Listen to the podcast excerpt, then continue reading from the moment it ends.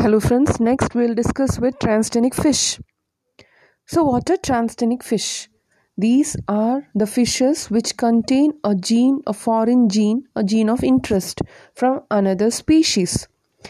Generally, uh, when we speak about the fishes, the transgenic fishes, it is normally produced with a view to enhance the quality of the fish, that is, its growth rate, to enhance its resistance to environmental conditions, stresses, disease resistance, and productivity.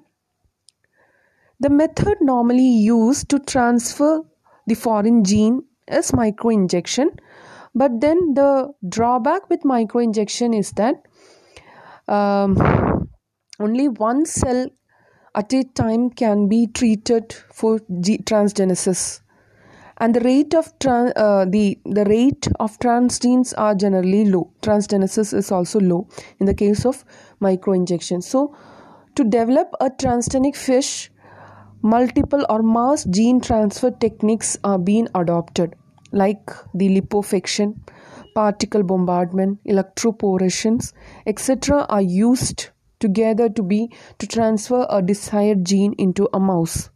And it is having a potential application for in the case of crustaceans to uh, in the field of uh, in the case of uh, molluscans and also in the fishes.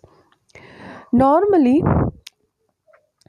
uh, it is uh, in the case of transgenic fishes when we develop it is uh, it is being categorized into broadly into two. That is animals used in aquaculture and the model fishes so the f- examples model fishes for the research. So the first example for the uh, animal used in aquaculture we normally do transgenesis in carp tilapia salmon catfishes etc and whereas uh, in the other category in which a transgenic fish is developed for research examples are zebra fishes goldfishes etc thank you